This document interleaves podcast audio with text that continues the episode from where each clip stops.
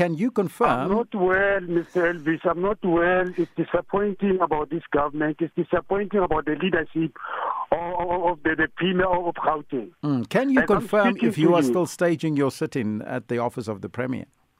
Yes, even yesterday we had a, we had a meeting with, the with these two gentlemen. One is from the Department of Health. The one is from the, the, the these two were from the, the, the, the office of the Premier. Unfortunately, we have never reached even a resolution in that meeting.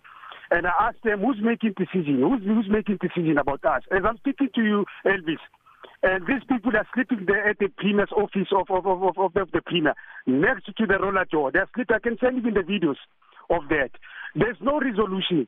There's no one who wants to take responsibility for that. We've been looking for Lesufi for I don't know how many times we've been going there, finding Lesufi. It's not nowhere to be found. And it's disappointing because he said on the 24th April, everybody of the co- contractors must go to work. We went to work on the 24th. They said they don't know nothing about us. We should go back to Lesotho and give us the, the, the, the, the, the circular. And all these people, what we need is a circular because we're to HR, because I'm working from the Para, I'm stationed from Para.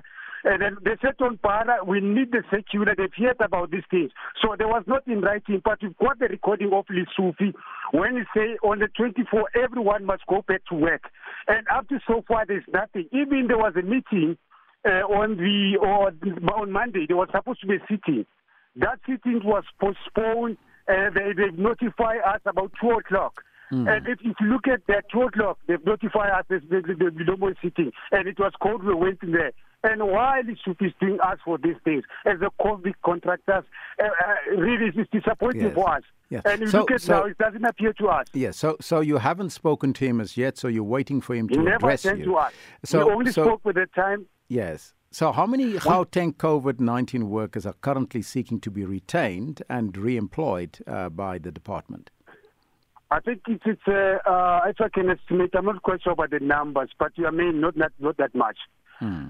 No, not that much. But uh, I think you mean, I'm not quite sure about the figures of the numbers. So what you is- mean, yes, and but- Hmm. most of them are paras and other uh, hospitals. But what is the Premier's office saying so far about your concerns? You said there was a, a meeting yesterday that there was nothing that came out of I was that there. I was part meeting. of the meeting. Yes. That meeting was part of.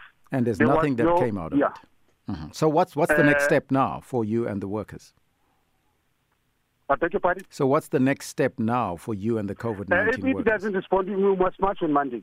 Mhm. All right. I Yeah, thank you. decided to go to we march.